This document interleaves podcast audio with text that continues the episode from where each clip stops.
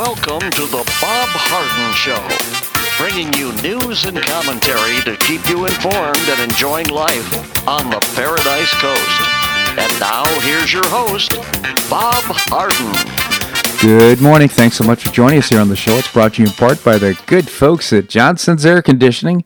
Johnson's Air Conditioning is Naples' longest established air conditioning company. You can find out more by visiting their website, johnsonsairconditioning.com.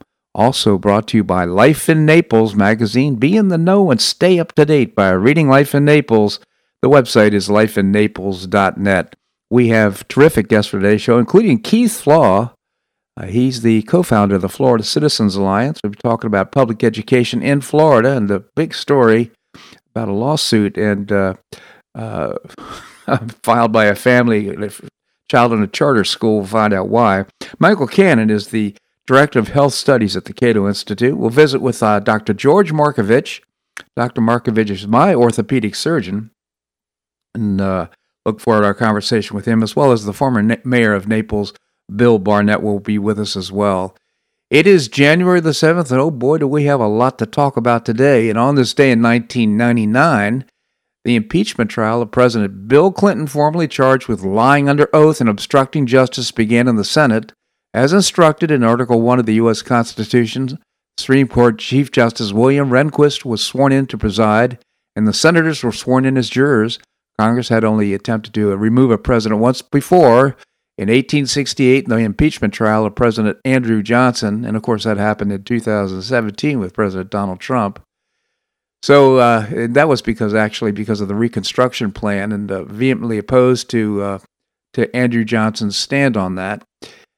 So you know about the affair with uh, Monica Lewinsky and all the things that kind of led up to this. Well, the problem was that not that he did it. I had an affair with Miss Lewinsky, 21 year old unpaid intern uh, rather that he lied about it. And so he went to trial for this. And uh, four hours of closed testimony conducted in a map room of the White House, Clinton spoke live via closed circuit te- television to a grand jury in a nearby federal courthouse. And uh, uh, the word sex was never spoken. in his, his uh, at the uh, moments later, Kenneth Starr submitted his report. 18 boxes of uh, supporting documents to representatives released the public Two uh, days later, uh, Starr Report outlined case for impeaching Trump on 11 grounds. And uh, just to cut to the chase here, basically Clinton said, "You know what? I'm very sorry. I shouldn't have done it." And he apologized. He said he was profoundly sorry and apologize to the American people. Before we move into the events of yesterday, Collier County Sheriff Kevin Rambosk took his oath of office Tuesday, officially starting his fourth term. I don't know if that's a record in uh, in Collier County, but he's been a great sheriff. We certainly have law and order in our area, and we can, and thanks to the leadership of uh, Sheriff Kevin Rambosk. Well, yesterday, actually this morning at 3:40 a.m., Vice President Mike Pence has certified Joe Biden's election election quote unquote victory. He signed off on the results: 306 electoral votes for Biden and 232 for President Donald Trump. President Trump has issued a statement responding to the electoral certification through White House Deputy Chief of Staff Dan Scavino, as he currently suspended from Twitter, Facebook, and Instagram. Can you believe that? Those guys, big tech, suspended the President of the United States on uh, from his Twitter account. President Trump said he totally disagrees with the results, that there will be a peaceful transition of power. And while Trump's statement is his first public acknowledgement of defeat, and looked to the future with a message of support to our fight, uh, to his supporters that our fight is not over. He said, he said I've, I think this is his statement, I've always said we would continue our fight to ensure that only legal votes were counted. While re- this represents the end of the greatest first term in presidential history, it's only the beginning of our fight to make America great again. Good for you, President Trump. Great statement. Nearly a third of all voters consider President Donald Trump the legitimate winner of the November election. That, according to Scott Rasmussen in his poll, uh, pretty amazing. You have to say that President Trump he he fought to the end, and now he's conceding. He's uh, he's saying, "I won. It was unfair, but there will be a peaceful transition." Uh, by party, 64% of Republicans saw Trump as a victor, while 93% of Democrats saw Biden as the winner. Uh, so again, while this he's won the position, the office of the presidency of the United States, I don't think he's necessarily got that uh, mantle of leadership as does President Donald Trump. President Trump on Wednesday thanked his large crowd of supporters, several hundred thousand people gathering in Washington on the uh, mall, for their support. Encouraged Vice President Trump to do the right thing by contesting the 2020 presidential results uh, to certify the results.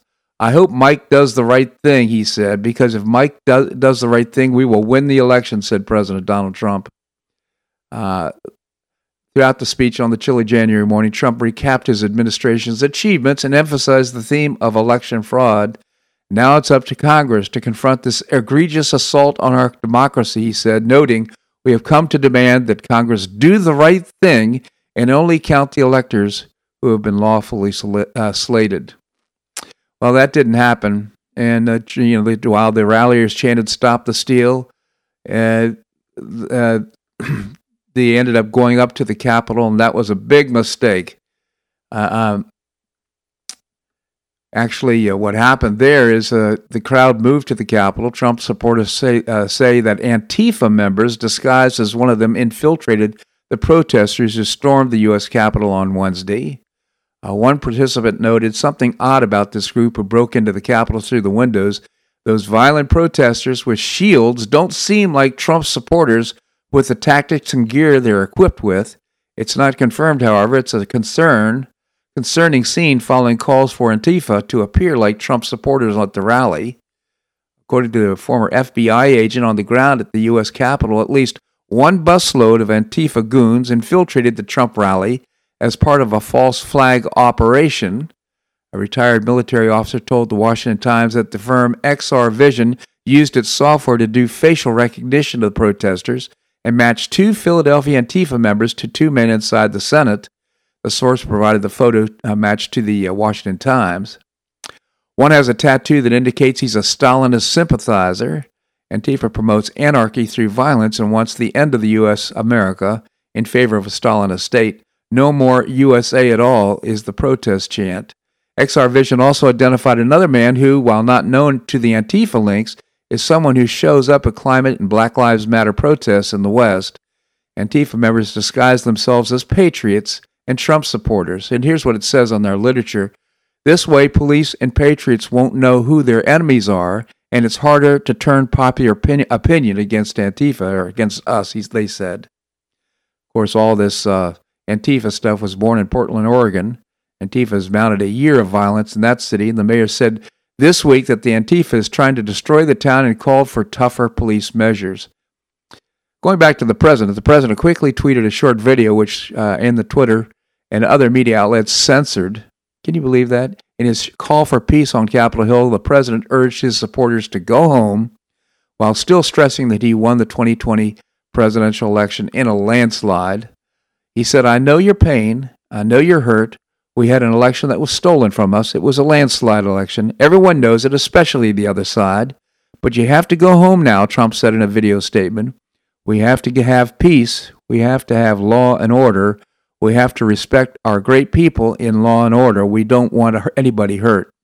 He emphasized that it's been an unprecedented, tough period of time, extending the loss of all of us as an election stolen from me, from you, and from our country. This is a fraudulent election, he said, but we can't play into the hands of these people. We have to have peace, so go home. We love you. You're very special, Trump continued. You see what happens. You've seen the other way, uh, the way others are treated. That is so bad and so evil. I know how you feel, but go home and go home in peace, he said. That's leadership, folks. President Donald Trump, he's a leader. He doesn't have the office anymore after January the 20th, but he certainly has the following of a lot of people, including me. A female Air Force vet and Trump supporter from California has been identified as a protester killed in the Capitol Hill building. Uh, Ashli Babbitt, who was married and lived around San Diego, was fatally shot in the chaos, apparently by one of the Capitol Hill police, apparently.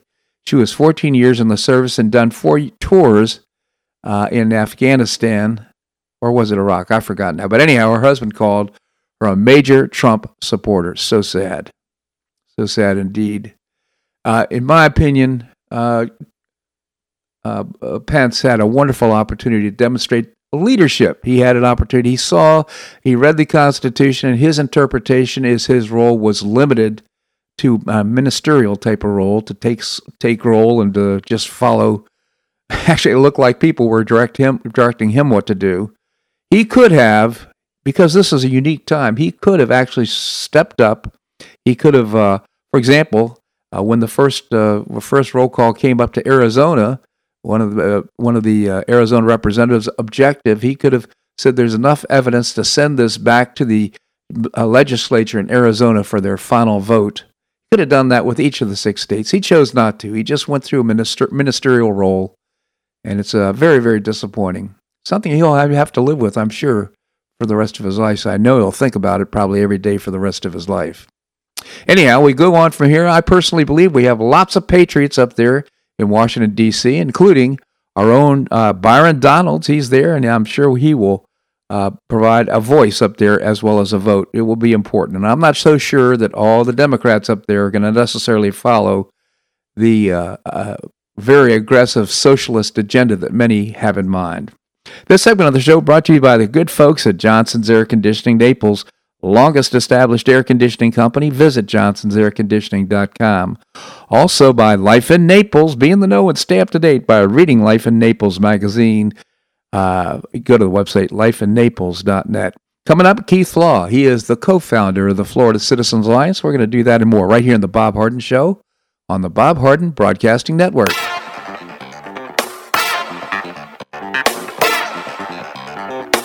Stay tuned for more of The Harden Show here on the Bob Harden Broadcasting Network.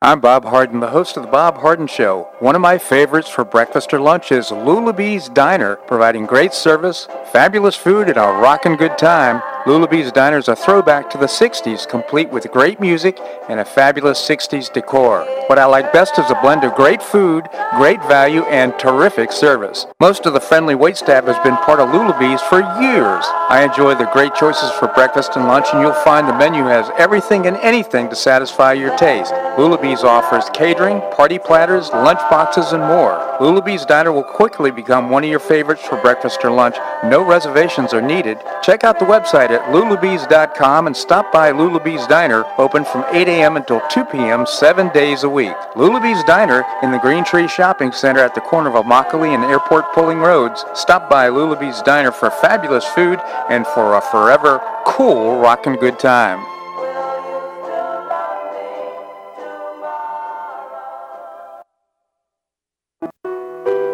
Did you know St. Matthew's House operates the only emergency homeless shelters in Collier County? St. Matthew's House provided more than 500,000 hot meals to those in need last year, and since 2010, 527 men and women have graduated from the St. Matthew's House Justin's Place Addiction Recovery Program. For over 30 years, St. Matthew's House has provided innovative solutions to fight homelessness, hunger, substance abuse, and poverty in Southwest Florida. And you can help St. Matthew's House in this life-transforming work by patronizing the St. Matthew's House thrift stores, Cafe M25, car wash and detailing center, and award-winning catering operations. For more information, visit stmatthewshouse.org. That's stmatthewshouse.org. St. Matthew's House is a 501c3 not-for-profit organization and does not solicit government funding.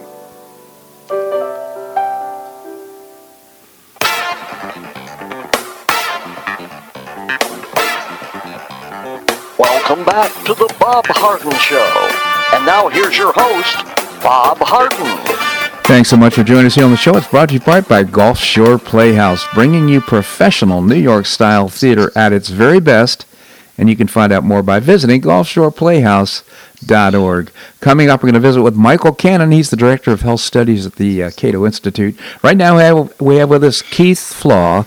Keith is a co-founder of a terrific organization. It's only eight years old or nine years old, but they've accomplished so much to support public education. It's called the Florida Citizens Alliance. Keith is a co-founder. Keith, thank you so much for joining us.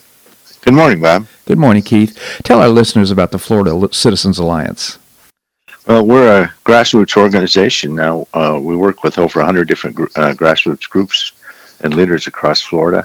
Uh, our uh, this last year, we started 2020 with 60,000 people and supporters in our active data lists, and we're now uh, well over 110,000. Uh, we just added in the last four or five months about 50,000 parents with kids 17 and under the home, and we're fighting for um, school choice expanding that, and we're fighting against uh, trying to get rid of the indoctrination that takes taking place in our public schools.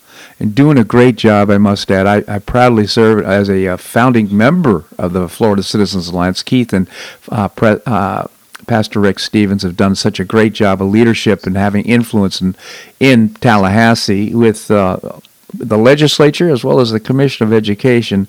So, Keith, this there's a breaking story here that the first ever lawsuit against crit- critical race theory indoctrination has been filed in Nevada. You've got the backstory on this. Maybe you can tell us about it.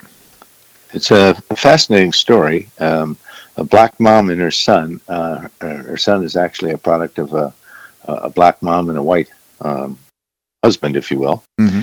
And uh, uh, he's a senior at, at this uh, Agassi College Preparatory Academy, and he was being forced uh, to take uh, critical race theory. And a lot of people, I don't think, understand what this critical race is, but let me just explain it briefly.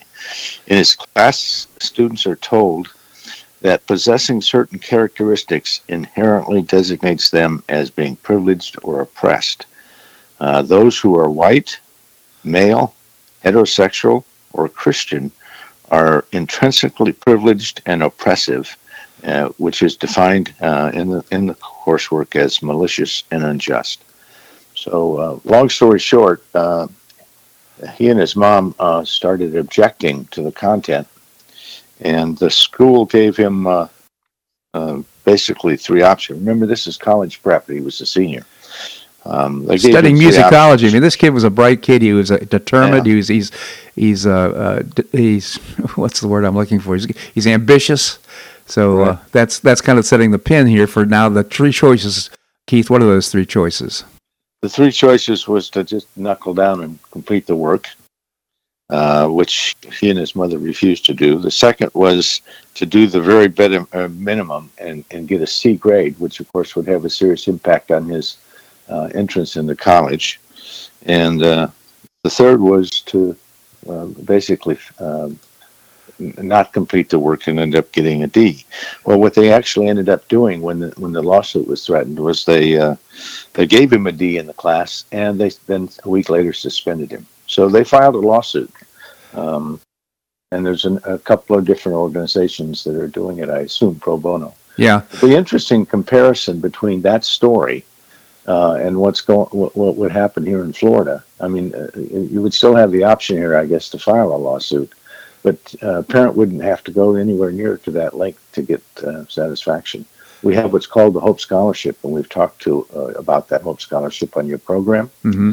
Uh, a number of times. But very simplistic, the Hope Scholarship is was labeled the anti-bullying bill when it was passed three years ago, but it includes bullying by the system, by the teachers, by the administrators uh, not just kid on kid or student on student bullying. So if, if a parent in, in Florida believes, and they don't have to prove anything, if they believes uh, there's an incident in which their child is being um, bullied by either another student or by uh, a teacher, uh, teaching material that they don't th- that the parent doesn't think is appropriate, then all the parent has to do is go to the state website, print out a one-page uh, notification form, check the box threat and intimidation, and the day they do, they become eligible for up to an $8,000 scholarship to send their child to a private school of their choice. Or another public school.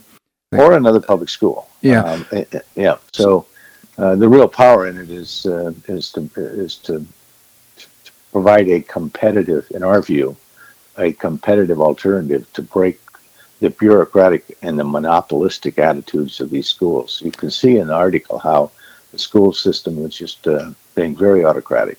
Yeah, I mean, the, the school system, and, and they were asking the ch- the child to, to break his mores, to break his personal beliefs, his Christian beliefs. All of that was uh, he was in his face, and he was in a very difficult position, as was his mother. They certainly had a. Uh, I don't know how the case is going to end up, but I suspect that they're going to win it. Uh, but I think the important story here is in Florida is that there's this wonderful opportunity. First, I think the first thing, this Hope Scholarship is going to keep uh, school systems honest. They have to understand that they're going to pull off this kind of thing. Kids are going to start, parents are going to start applying for it. And when they apply for the Hope Scholarship, when they fill out that application, it's not like there's going to be some sort of trial or investigation. It's over. They get the choice. Right. Yep, that's exactly right. So I thought it was an interesting uh, um, dichotomy between the, uh, uh, what a parent has to do in Nevada and what a parent could do here in Florida. Yeah, uh, we're actually being approached by a couple of think tanks outside of Florida who are uh, kind of wondering what we're doing down here in Florida and uh, very interested in the Hope Scholarship. So I would love to see that uh, expand beyond Florida, obviously. Well, you keep up the good work, Keith. And uh, by the way, uh, the work of the Florida Citizens Alliance, it's low budget. I know that uh, Keith and Pastor Rick have been going back and forth to Tallahassee on their own nickel. It's not like they're paid employees, and they're doing it for the benefit of our kids in Florida schools. So you've got a big event coming up in February. Yes, we do. It's an exciting event. It's our fourth annual um, um, fundraising event. Um, your listeners may remember uh, we've had D'Souza, Bongino, and uh, uh, Larry Arnn in prior years. This this year we have three speakers. It's called Celebrating Kids and Country. It's at the Naples Grand on February or, yeah February 10th. Uh, it will be a, a, VIP event, so just a one size, one priced event. Uh, with COVID, we're limited to the number of people that we can have, and uh, so we just decided to do our event in two parts. So we'll do a part one in February, uh, and then in, in the middle of April, we're planning to do a an all day seminar type for activists. But the three speakers are Alveda King, Martin Luther King's niece, uh, Senator DeMint, uh, and um, a, a, fellow that many people don't recognize, but as soon as I say a little bit about him, his name is General Jerry Boykin, a three star retired general. Uh, he was the commanding officer in uh, Mogadishu, Black Hawk Down. Yeah. Um, all three of them have very different life stories. All three of them have very strong feelings about education and, and what, what needs to happen in education going forward. So it should be an exciting event. It's got the Naples Grand. Linda and I have signed up. We're looking forward to it, and I just encourage our listeners to go to your website, goflca.com goflca.com, goflca.com, and find out more about this very robust website. Uh, search it around uh, about education here in Florida. goflca.com. Uh, Keith, always appreciate your commentary here on the show. Thank you so much for joining us. Good morning, Bob. You and your uh, listeners have a great week. You as well. Thank you. All right, coming up, we're going to be visiting with Michael Cannon. Michael is the uh, Director of Health Studies at the Cato Institute. We're going to do that and more right here in the Bob Harden Show on the Bob Harden Broadcasting Network.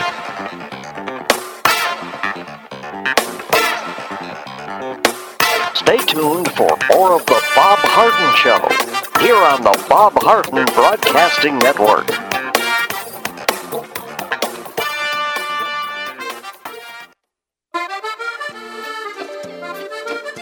Blue Provence Restaurant is a favorite dining destination for many Neapolitans, including Linda and myself. Blue Provence, located in a historic building in the heart of Old Naples at Crayton Cove, offers a mix of French bistro cooking with bold, fresh Floridian flavors. Experience award-winning cuisine at Blue Provence and enjoy one of Florida's most extensive, eclectic, and fun wine cellars. Dining your choice of the popular Eden Bar, the intimate Courtyard Garden, or the beautiful Provencal Caribbean Dining Room. Enjoy a wonderful and memorable evening in a casual and relaxed atmosphere that includes a taste of Provencal hospitality. Blue Provence is open seven days a week all year round. Visit blueprovencenaples.com for reservations, everyday specials, and coming events. That's blueprovencenaples.com or call 261 8239. That's 261 8239. Blue Provence French Restaurant in the heart of Old Naples.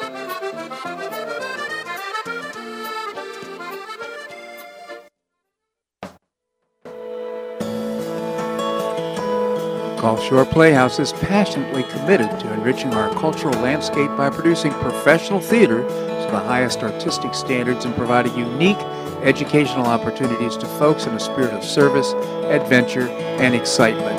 Over the past 15 years, the Playhouse has expanded immensely, outgrowing its current facilities. With dreams of expanding even further in order to better serve the community, broaden the economic impact, and strengthen the cultural fabric of our region, it's time to build and move into a new home.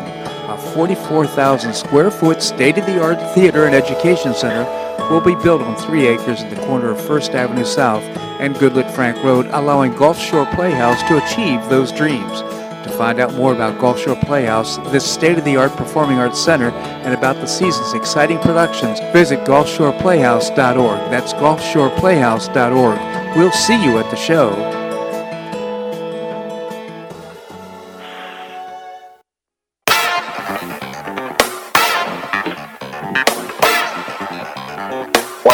Back to the Bob Harden Show.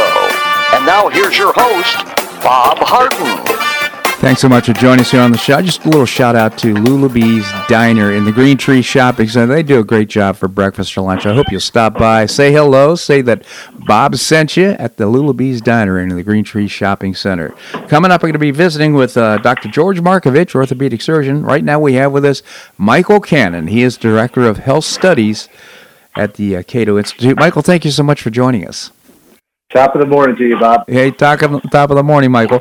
So uh, uh, we know that uh, yesterday the uh, president, uh, the president-elect Joe Biden, is not going to become president of the United States. One of the things he's promised is that we're all going to be masked up for 100 days. Now, now, not really, because there's it's not really his decision, but that's his idea, and I think that's what he wants because the coronavirus. I wonder if you, uh, in your position, can make a comment about the efficacy of masks. Well, there is evidence that suggests that wearing a mask can prevent transmissions. That mask doesn't really pr- protect you so much as the other people around you in case you are infected with the novel coronavirus and don't know it, because that happens a lot. Some people are never symptomatic, and even those who are, they may be uh, able to transmit the virus for a week or more without uh, uh, before they develop any symptoms. And there is evidence that shows that the masks do reduce those transmissions. So I wear a mask when I go out into public. I, I drill that into my children, uh, uh and uh, so that they do as well. When my father stops by, I make sure he's wearing a mask and I'm wearing one. But uh, that doesn't mean that a mask mandate is a good idea. Unfortunately, the President of the United States does not have the authority to impose a mask mandate. But what Joe Biden is saying is, look, this is a good idea. I'm asking everyone to wear it. And this is the sort of public health messaging we should have had all along, which is based on information and persuasion rather than uh, what we get with uh, so many Republicans, which is denial of the reality of this coronavirus, uh, or what we get from so many Democrats, which is the government commanding you to uh, to obey uh, by wearing a mask and uh, and not going out in public and so forth. Uh, I think this is a much better approach to public health yeah. Uh, than what we have seen so far. Now, that doesn't mean that uh, I expect Joe Biden to stick to only responsible public health messaging. I hope he does, but we'll have to see. Well, I mean, uh, uh, first of all, I just challenge uh, your uh, notion that uh, Republicans say that they are in denial about the uh, va- about the virus because I don't think that's the case. I think most of them are saying, "Yeah, we want to stay safe. We want a six feet um, separation and all that type of thing, safe distancing." But irrespective, the, the, other question though is, tell me about the science that suggests that masks prevent transition. I've heard a, a statement from a good, reliable source that a mask is like building a chain link fence in order to keep mosquitoes out. so uh, there is some truth to that. There is uh, some truth to the idea that uh, because very few of the masks that people are wearing nowadays uh, are made in such a way that the links in that fence are small enough that they'll stop the virus. Mm-hmm. Uh, a lot of the the uh, the, the virus, the aerosol, can pass through most of the masks, probably even the masks that I wear when I go out. Mm-hmm. But the masks uh, do stop some of the particulate that comes out, and so it can reduce the amount of the virus that people shed uh, and and uh, uh, place into the air. Uh, but masks also serve another important function, which is that they they're a signal. They signal to other people, "Hey, I'm taking this seriously. I'm taking your health seriously. I'm doing this small, uh, uh, I'm this incon- this uh, undergoing this small inconvenience uh, to protect you." It also signals that I'm probably not going to want to get too close to you, and and it can convey to others that, "Hey, this is really serious. let's all see what we can do, not just to reduce the transmission of this virus, but also uh, to uh, to be respectful of other people's fears. Yeah. Uh, amid this very scary. Well, it, in, in my estimation, I think the uh, the pandemic of fear is far more contagious and deadly than the virus itself, quite frankly, and that's uh, I think what we need to keep a perspective of, from my point of view. So, I, I, yeah, but I understand totally what you're saying. Uh, so uh, we're in this new wave. Is actually the new wave of uh, the virus? I know it's more contagious. That's what they're saying. Is it more deadly? There isn't evidence, uh, convincing evidence on that question. Uh, there, the epidemiologists who are looking at this have decided, all right, there is enough evidence to conclude that, with reasonable certainty, that this new variant of the virus is more transmissible whether the reason is that it does a better job of colonizing the upper respiratory tract, your sinuses, and therefore producing more virus that you will shed. They're not sure, but it is more transmissible, and uh, un- you know, unfortunately, uh, it could be uh, more deadly. We would need more uh, data in order to reach that conclusion. Mm-hmm. But I think that is another argument for both the uh, uh, for, for masks and other what we call non-pharmaceutical interventions uh, that uh, reduce the uh, risk of transmission uh, because uh, this is, uh, even if it's not more deadly, it, it, it, can now spread much faster. Yeah. And do the sort of damage we were fearing in a much shorter period of time. Yeah. Yeah, my, my thoughts are everybody should be making sure they're getting plenty of vitamin D as well as zinc as a way to fend off part of this whole thing. But uh, uh, point well taken. So, how are the vaccines? How, how's that going? So that is not going well. This is a really interesting lesson in government rationing of uh, of, of goods and services. You know, the federal government bought all sorts of uh, bought lots and lots of doses of these vaccines, uh, gave them to states to distribute according to their the rationing rules that each state would would make, and uh, it's, it's, it's, you know, if the government owns these, the government has to decide who's going to get them, uh, or what are the rules going to be for uh, uh, determining who gets them. And uh, you know, states came up with what they thought was the best strategy. Some said we want to prioritize the elderly. Uh, most of them said healthcare workers first, and that's that's fine. Those are sensible rules. But the lesson that we're learning right now is, is that you can write all the rules you want.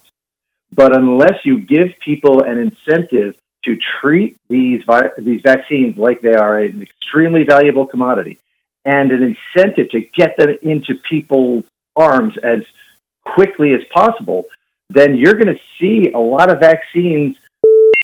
We've seen that happen where yeah. these vaccines have uh, have expired and they've uh, they've gone to waste. We've seen uh, uh freezers that shut down left uh, health systems with hundreds of vaccines that they had to distribute immediately uh, to uh, to anyone that they could find. Uh, we would not. We would have more safeguards of these vaccines. We would have, uh, and people would have more of an incentive to safeguard them and to get them into people's arms quickly. If instead of letting the government ration who gets them, uh, if it, we just let the pharmaceutical companies sell them to whoever wanted them at whatever price they wanted to pay. I think that's a point well taken. story, I think we may have mentioned this, the story from California about Cedar Sinai that he would pay twenty five thousand dollars. Yeah, right. So I, I, mean, I think that's a great point. The object lesson here is anytime you have the government involved, you're going to have uh, unintended and necess- not necessarily good consequences. Again, Michael Cannon, he is the uh, health uh, director of health studies at the Cato Institute. Cato.org, C A T O. Org is the website. Michael, got to move on. Thank you so much for joining us. Anytime, Bob. Thank you so much. All right, coming up, we're going to be visiting with uh, uh, Dr. George Markovich. Dr. Markovich is an orthopedic surgeon. He actually replaced both of my knees in 2006, for which I'm extremely grateful. We're going to do that and more right here in the uh, Bob Harden Show on the Bob Harden uh, Broadcasting Network.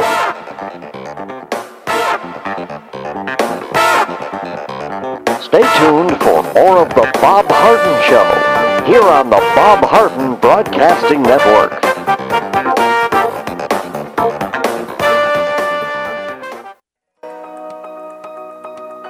You have an extra auto you'd like to donate to charity? Maximize your tax deduction, support your favorite charity, and help a local child in need by calling Naples Auto Donation Center. Naples Auto Donation Center is a not-for-profit licensed car dealer. Just call NADC at 692-9840 and they'll take it from there. You get a properly documented tax deduction for whatever the vehicle actually sells for. Your designated beneficiary charity gets half the profit after fix-up costs, and the net revenue generated by NADC goes to Friends of Foster Children to provide tutoring and other enrichment activities for foster children the government doesn't provide. And NADC is also one of the few places in Collier County that sells inexpensive cars that actually run to folks who would otherwise not be able to afford one. It's a real win-win. Call Naples Auto Donation Center at 692-9840 or visit the website nadckids.com. You'll be glad you did.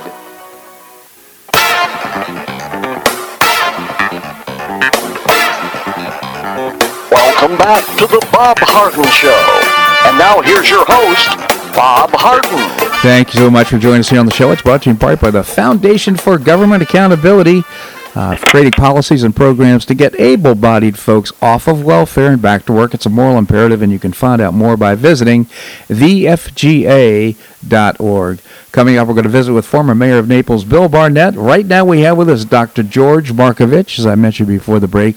He's an orthopedic surgeon. He replaced both of my knees in 2006, and I'm extremely grateful for it. Dr. Markovich, thank you so much for joining us. My pleasure, Bob. Good morning. Happy New Year. Happy New Year to you, uh, Doctor. And again, thank you so much for joining us. So, uh, here we are, a day after the election, and uh, life goes on. What are your thoughts? Yeah, it's uh, it's very interesting developments. I think uh, you know what happened yesterday at the Capitol is inexcusable. Uh, I think that a lot of time and a lot of developments led up to that. Mm-hmm. Uh, you know, you had an impeachment, you had people ripping up speeches, you had this lockdown. You know, things have changed markedly in the last year. Mm-hmm. And that was pent up frustration that was exhibited in a very ugly way. Um, unfortunately, it will be perceived as a condemnation of the people that did it, uh, blanketed, as opposed to a few bad people mm-hmm. doing bad things. That being said, uh, I am hopeful that uh, there will be opportunities for good things to happen, mm-hmm. uh, despite um, having people now in power who see a different view of America than the one I'm accustomed to seeing. Mm-hmm. I couldn't agree more. You know, in fact, uh, my mental outlook is always to uh, look at the bright side of things. Sometimes that gets me in real trouble, by the way, but but nevertheless, uh, from my point of view, I, I, I, just think about our own Byron Donaldson's, who's been just sworn in on January the third as our new representative, U.S. representative. And he is a true patriot, and he is so well informed, and he has all the social skills in order to talk to the opposition, to reach across the aisle. I think that's there's a lot of folks up there like that. And on the other hand, for this very aggressive socialist agenda that uh, people are talking about that they want to push through, like making uh, Puerto Rico and Washington D.C. states getting more senators packing the court. I mean, you can go on, uh, re, uh, getting rid of the tax reductions and uh, on and on and on. Green New Deal. I don't think that's going to be easy to get through because I think some of the Democrats are going to say, "Wait a minute, this stuff just doesn't make any sense." I hope you're right. I, I think that you know certainly if people cave to uh, things, then anything's possible. But mm-hmm. if you stay by your principles, I think uh, Representative Donalds is going to do a fantastic job. Yeah. I'm a big fan. Dan Crenshaw, uh, you know, people who have the measured temperament to deal with some of the emotional, non-fact based arguments that others people make. Uh, that's what you need, mm-hmm. um, and hopefully the message will get through that we need a country that works, that uh, works well for uh, the majority of people, and lifts up the people that can be a little bit more responsible mm-hmm. and more effective in terms of their day-to-day existences to uh, help other people. I yeah. mean, listen, that's what I do every minute of every day is try to help people out and and have a role in alleviating pain and improving function. And that's just basically what drives me to do what I do starting at 3:23 in the morning. Mm-hmm. And hopefully, you know, uh, this country will see a path forward where we could be productive, efficient, uh, control what we do, um, and have the government be sort of in the background of you know the American experiment that's been very successful for a long period of time. Is I think Churchill said it, it, it's the worst system except for all the other ones. That's exactly right, Doctor B. I, I know you've got a busy schedule today, so before I let you go, I just want to acknowledge the fact that you have been so helpful to me. Anytime that you're going to let somebody uh, cut into your body, you, you, want to make sure you made a good choice, and I made a great choice. Uh, you did a great job of taking care of me for a couple of years before I we ended up agreeing that I needed to have my knees replaced. Uh, and uh, I actually went to you and said, Doc, you know what? This pain is so great. I just, I'm moaning all the time. I can't sleep. You got to help me. and you replaced both of my knees, and I'm so grateful for it. And for our listeners that might have some joint pain, ankles, uh, shoulder, knees, hips, what it might be, uh, wrists, uh, Dr. Markovich just does an outstanding job. So, Doc, uh, how can people reach you? Uh, well, they can certainly call the office, 482 5399. Thank you very much for the kind words, and we will continue to take care of people and help people out as best we could with any musculoskeletal problem they have. Hips, knees, and shoulders is what we do, Bob. So everything else we do very well as well, and we have a great group and great people ready and willing to help. Thank you so much. Absolutely. 482 5399 482 5399 is the uh, phone number. Doc, thank you so much for joining us. I think he just hung up, so I know he's running off to surgery, and I just appreciate him taking time uh, to do that. Uh, I'm going to visit with uh, uh, former mayor of Naples, Bill Barnett. That should be such an interesting uh, conversation, I'm sure, about what happened yesterday and the politics of everything going on. I do. I mentioned that uh, you know there's been some Antifa activity in Portland, Oregon, for over a year, and a lot of just breaking the law, not enforcing the law the uh, district attorney out there basically says, let's, you know, if these people are arrested, they just let them go. And no wonder they continue their activity. Well, Portland, Oregon Mayor Ted Wheeler admitted his efforts at appeasing ra- uh, radical anarchists failed after another destructive riot ruined the New Year's Eve in his city. And he's now appealing for federal and state help. Now, President Trump offered that how, how long ago? Months ago, over a year ago. He said, My good faith efforts at de escalation have been met with ongoing violence and even scorn from radical Antifa and anarchists. He told the press conference on Friday, in response, it will be necessary to use additional tools and to push the limits of the tools we already have to bring the criminal destruction of violence to an end. He was once famously demanded federal law enforcement to leave his city. He called for a task force of federal, state, and county and local uh, law enforcement officials to convene to deal with the anarchist violence. And, uh, you know, basically also have attorney general there, not attorney general, a district attorney in Oregon who, who doesn't enforce the law. And uh, so, uh, and the pres- the uh, mayor has himself instructed the police to back off and to let these people do what they're doing. Well, you know, when you have laws on the books, you need to enforce the laws.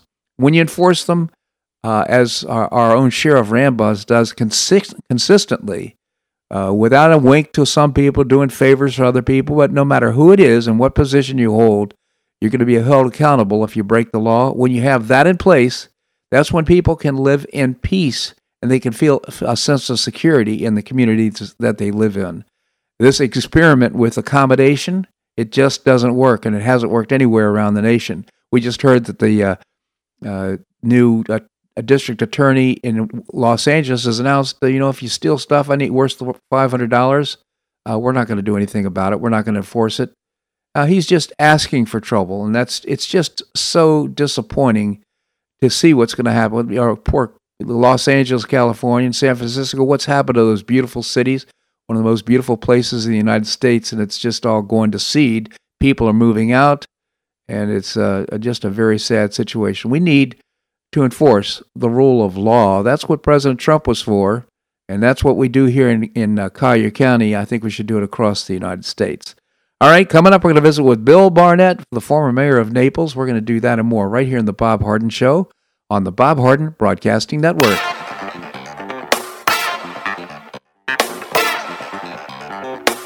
Stay tuned for more of the Bob Harden Show here on the Bob Harden Broadcasting Network.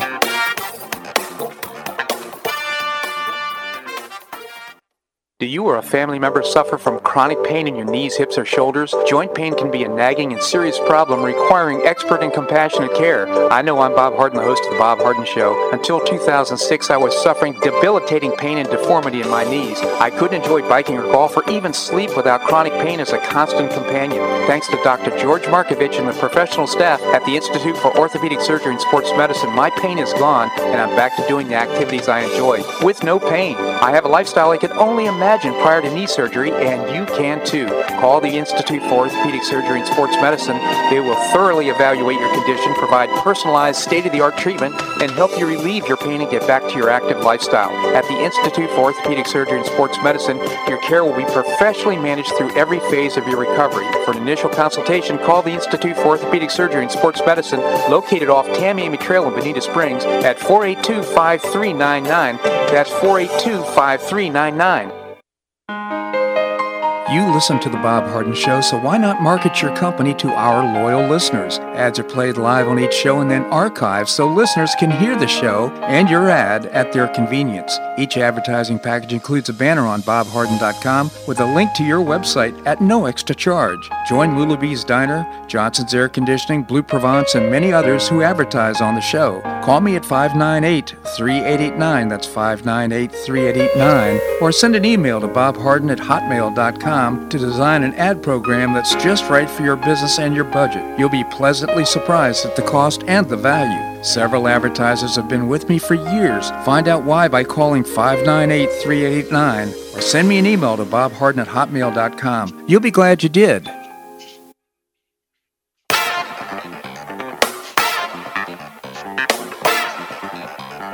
Welcome back to the Bob Harden Show.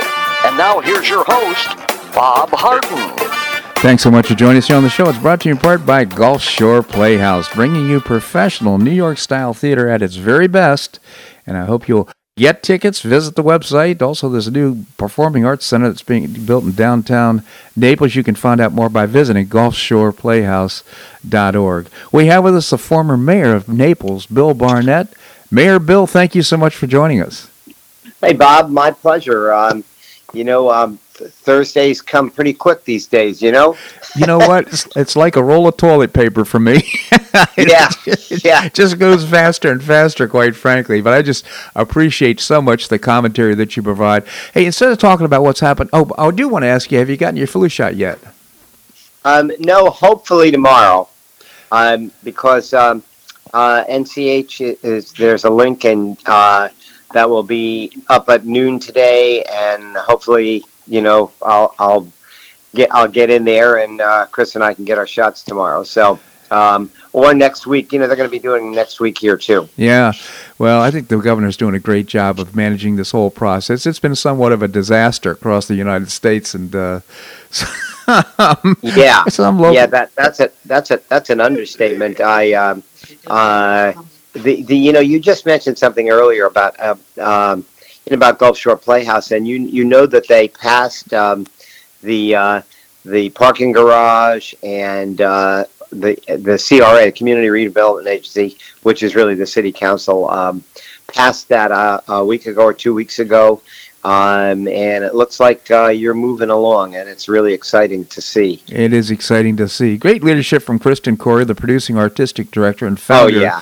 of Gulf Shore Playhouse. And that's just such a positive development. It's going to be great for the city.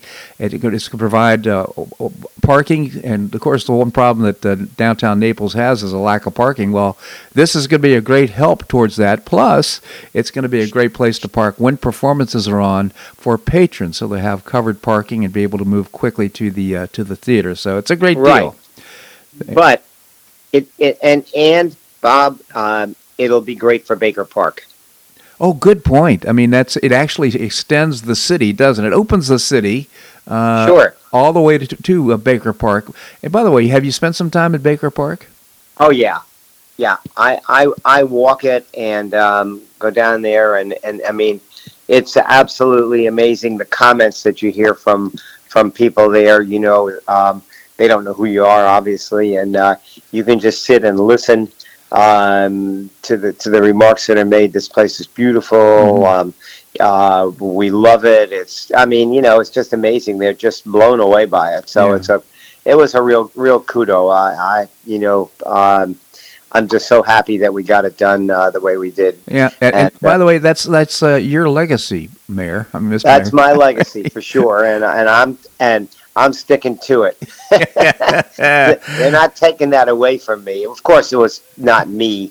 It was it was, I guess, under um, mostly under my uh, my leadership. But uh, I had some wonderful people on council that uh, that that moved it along with us. So um, that Yeah, was good. and How about some great donors to the uh, bakers? And, Oh, Uh, many people, again, this was financed for the most part uh, by uh, the community, from people from the community. So it made it possible, and uh, it was really a community effort. And uh, again, if you haven't visited Baker Park, I went down there, walked around. I can't walk that much. I'm going to see a back surgeon here this month. So, uh, but irrespective, it's a beautiful place to go and, and visit. So I want to get your uh, comments on yesterday and what happened. I don't know. I, I, I mean, really, I don't know what anybody can possibly say. Um, I, I just, uh, you know, my own thoughts and feelings. You know, it would have been fine had they, had they done what they, what they had set out to do. Mm-hmm. Um, You're talking about you're, you're talking about the people that were down uh, supporting the president.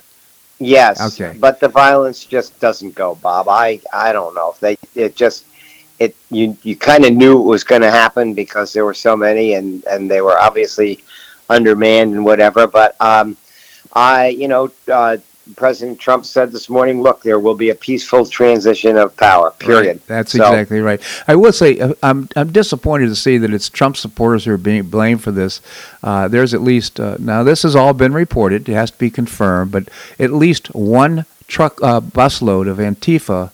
Uh, folks that were that came in, and apparently now film has a, this uh, identity stuff, whatever it's called. Uh, they've identified at least two Antifa members who broke windows and broke into the uh, into the uh, uh, into the Congress into the Capitol. So, in other words, and these people dress up like Trump supporters, so they can't be identified. The point that Right. I'm making is that it's too bad that all of this that this rush to judgment, that they're blaming it on Trump and that kind of thing. Trump's not perfect, but you know what? Uh, he asked for peace. He asked people to go home peacefully. Uh, uh, tomorrow's a new day, uh, and uh, it's just a shame that that happened.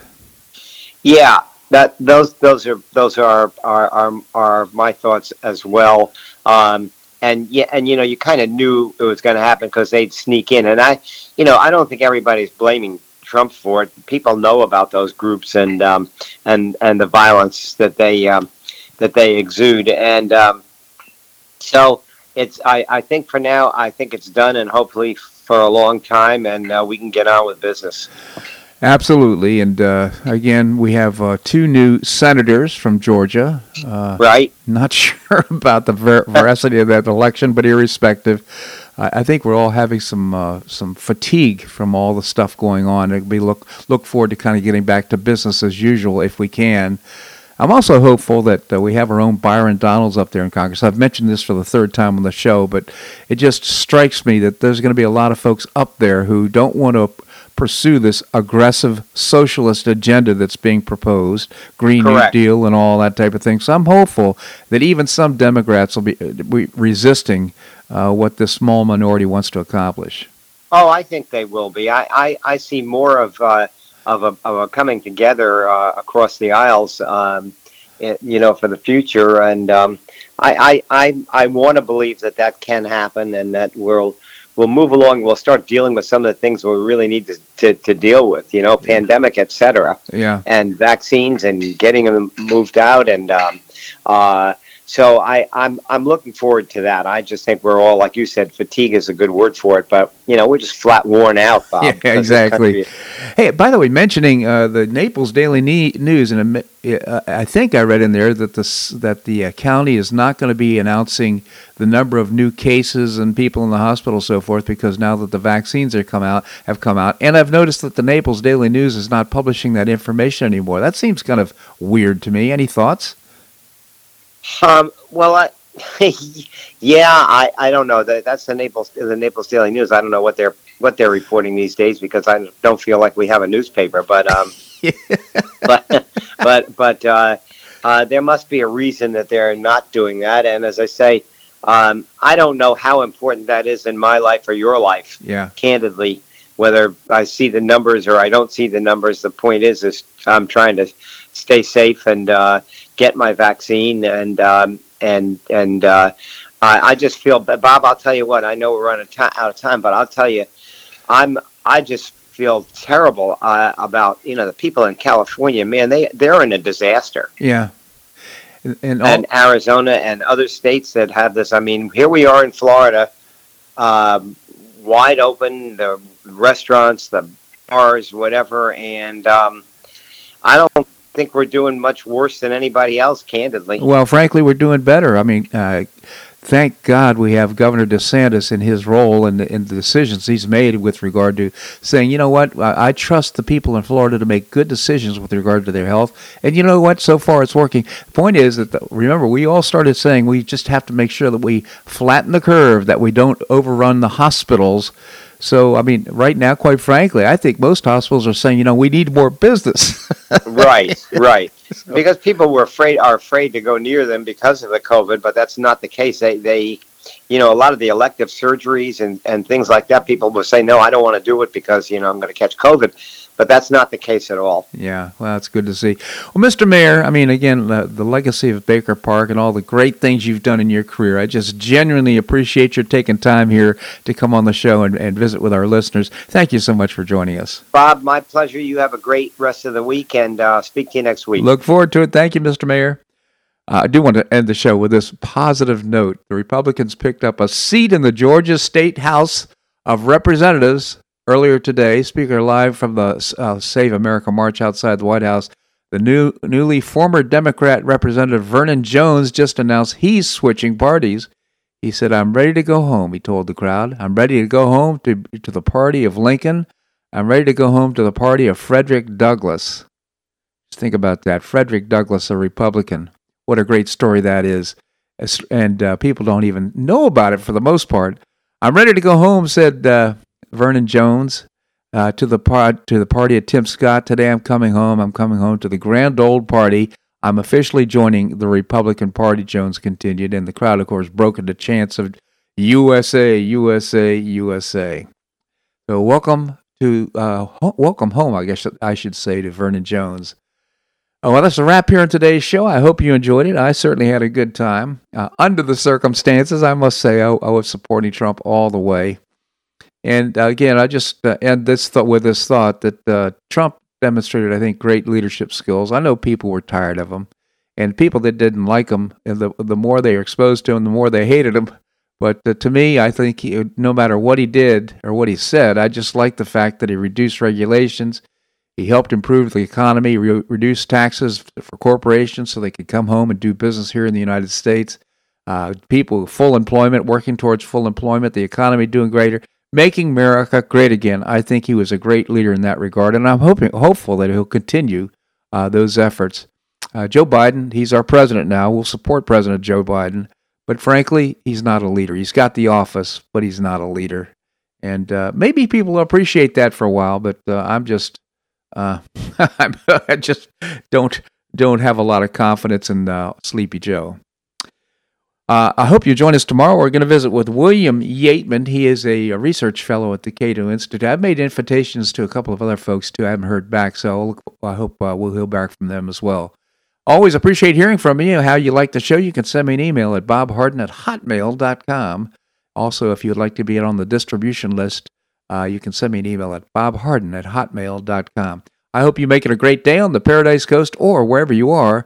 Namaste.